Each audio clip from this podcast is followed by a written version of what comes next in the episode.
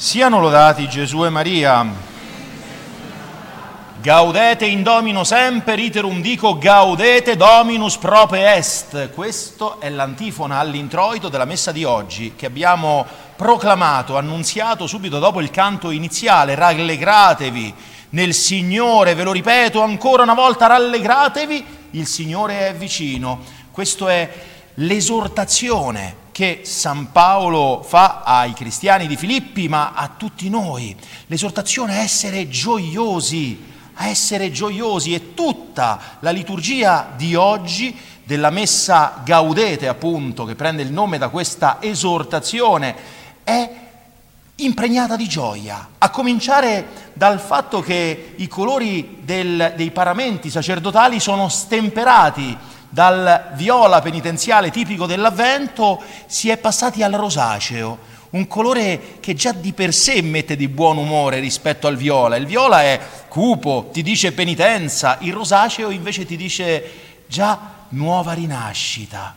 Nuova rinascita. Vedete cari fratelli e sorelle, non prendiamo sotto gamba questo invito che ci fa San Paolo e tutta la, e tutta la liturgia odierna tutta, perché a cominciare dalla prima lettura, dal libro del profeta Isaia, abbiamo letto quel passo che Gesù attribuisce a se stesso nella sinagoga di Nazareth.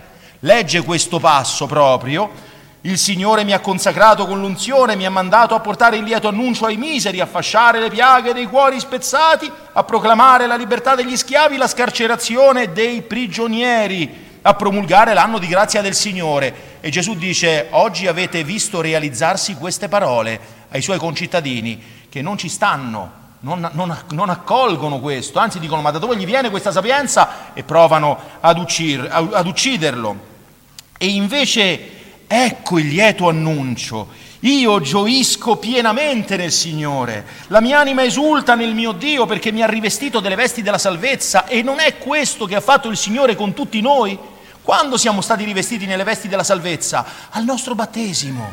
Il Signore ci ha rivestiti della sua grazia, della fede, ci ha donato questi doni inestimabili, preziosissimi, che sono le vesti della salvezza, è venuto a sollevarci dalla nostra miseria, dalle nostre tenebre, a liberarci dal peccato. Siamo salvi e dobbiamo essere gioiosi, che un cristiano che non è gioioso e non è cristiano, non è cristiano, è, fa parte essenziale del nostro essere cristiano l'essere gioiosi. In effetti il Vangelo di San Luca inizia proprio così. Inizia con l'angelo che annuncia una grande gioia ai pastori, ai poveri, agli ultimi e finisce ugualmente così quando Gesù ascende al cielo, se ne ritornano pieni di gioia. L'hanno visto salire al cielo e pieni di gioia se ne ritornano a casa e ancora pieni di gioia dopo che vengono arrestati nel Sinedrio gli apostoli se ne tornano a casa lieti e felici di essere stati perseguitati per Gesù. È un'altra prospettiva sulle questioni e le faccende di questo mondo che spesso, troppo spesso, cari fratelli e sorelle, rischiano di affogarci noi rimaniamo come affogati sotto una quantità di preoccupazioni, di pensieri, di, di, di, questioni che ci vengono proiettate addosso e ci dimentichiamo il punto centrale della nostra esistenza, che siamo stati salvati, siamo stati rivestiti delle vesti della salvezza. Il Signore ci ha resi suoi figli. Ecco l'annuncio L'annuncio del cristiano in effetti è questa gioia che la Chiesa in tutti i secoli ha manifestato, ha testimoniato e se perdiamo di vista questa testimonianza di gioia e di felicità che ci viene dalla certezza che non è tutto qui e che addirittura alla morte non è che un passaggio a qualcosa di più bello. Per me vivere il Cristo, morire è un guadagno, dice San Paolo.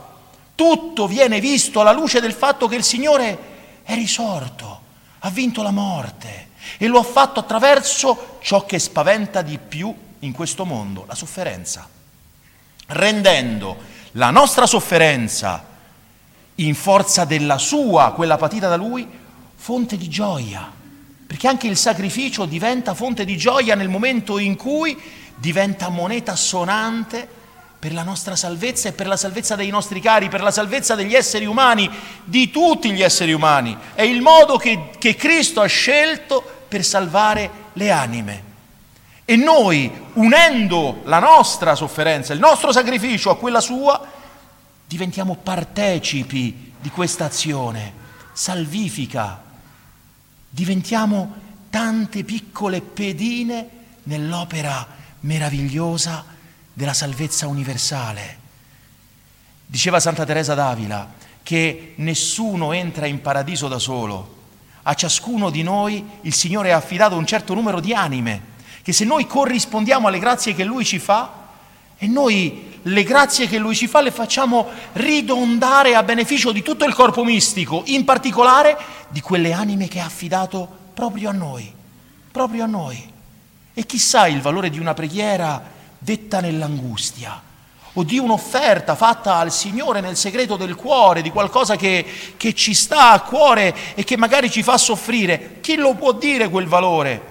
Quante sorprese avremo quel giorno in cui tutto sarà manifesto a tutti e tutto sarà reso chiaro.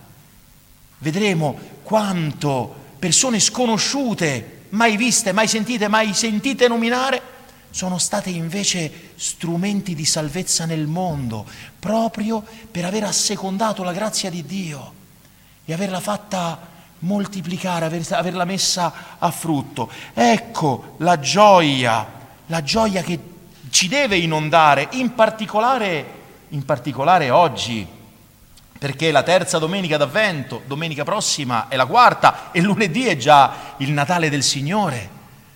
Il Signore è vicino, il Signore è vicino, è per questo che dobbiamo rallegrarci. Nella seconda lettura, San Paolo dice proprio questo, siate sempre lieti, siate sempre lieti, qualunque cosa, pregate ininterrottamente e in tutto rendete grazie.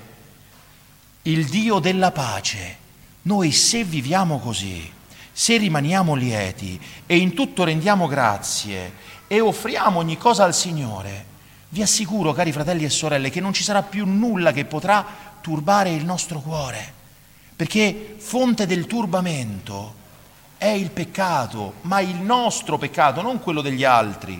È il mio peccato che mi turba, che mi toglie la pace, perché una coscienza tranquilla, una coscienza serena e trasparente dinanzi al Signore sta in pace anche in mezzo a un campo di concentramento anche sotto le bombe. Perché la pace che il Signore ci dà e che il mondo non conosce, ce la dà soltanto Lui.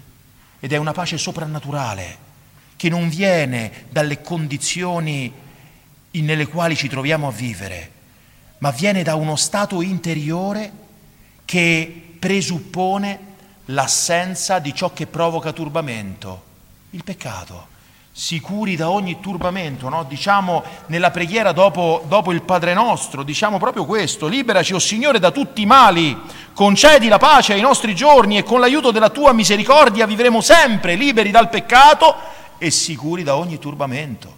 È il mio peccato che mi toglie la pace, è il mio male che mi fa stare angustiato, che mi fa stare tribolato, Mentre invece una coscienza pulita, una coscienza trasparente, una coscienza forte nella grazia di Dio è in pace, è un'anima santificata da chi? Dal Dio della pace.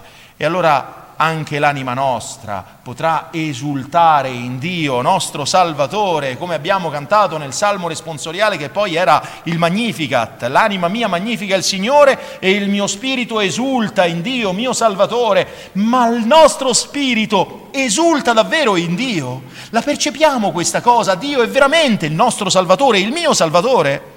No, essere, deve essere chiara questa cosa. Se perdo di vista il fatto che sono salvo, che sono salvato, che sono amato da Dio e che in ogni istante della mia vita gli occhi del Signore sono su di me, e sono occhi di amore, di amore, dai quali mi allontano come col peccato. È il peccato che mi fa vergognare di me e mi fa nascondere, come Adamo. Adamo ed Eva camminavano col Signore, poi peccano e si nascondono si vanno a nascondere perché non riescono più a rimanere dinanzi quello sguardo, lo sguardo di Dio. Dinanzi lo sguardo di Dio. Chi può stare? Chi ha il cuore puro? Chi è consapevole propria, del proprio bisogno, della propria miseria, della propria piccolezza? Che chi è infettato dal male del peccato, si va a nascondere, si accorge di essere nudo, si accorge di essere, si vergogna di se stesso giustamente davanti al Signore che legge i cuori. Vedete, questo è il primo annuncio grandioso di oggi, fratelli e sorelle, rallegratevi.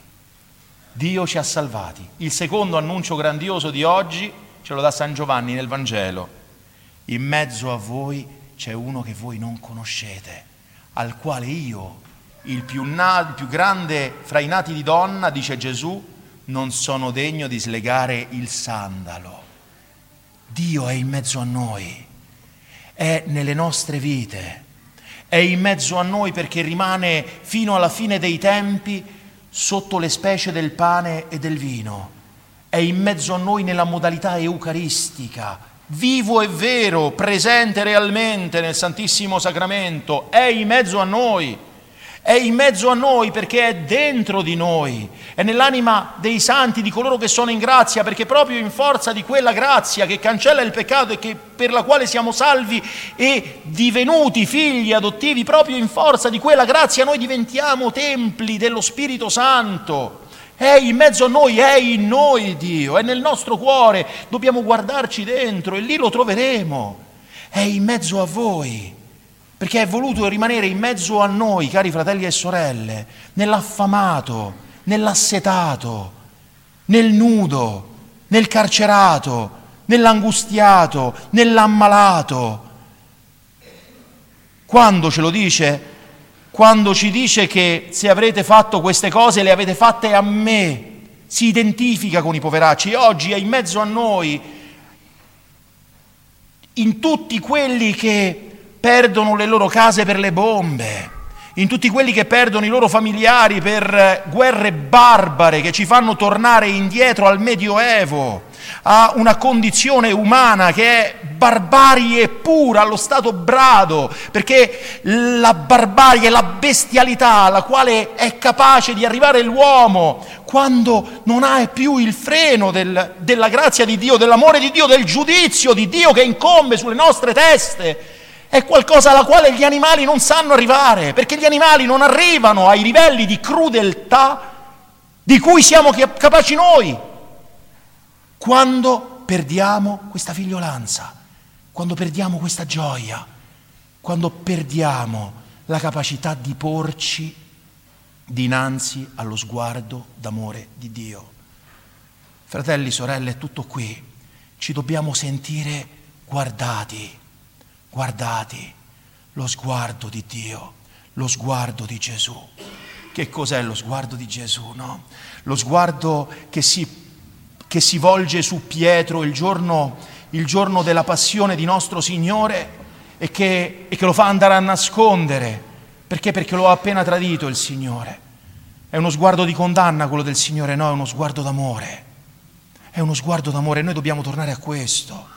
Dobbiamo tornare a questo sguardo d'amore, a sentirci davvero amati dal Signore, davvero salvati dal Signore e a iniziare a detestare, a odiare ciò che ci separa da questo amore, ciò che ci separa da questo sguardo, ciò che ci separa da colui che è in mezzo a noi e che non conosciamo.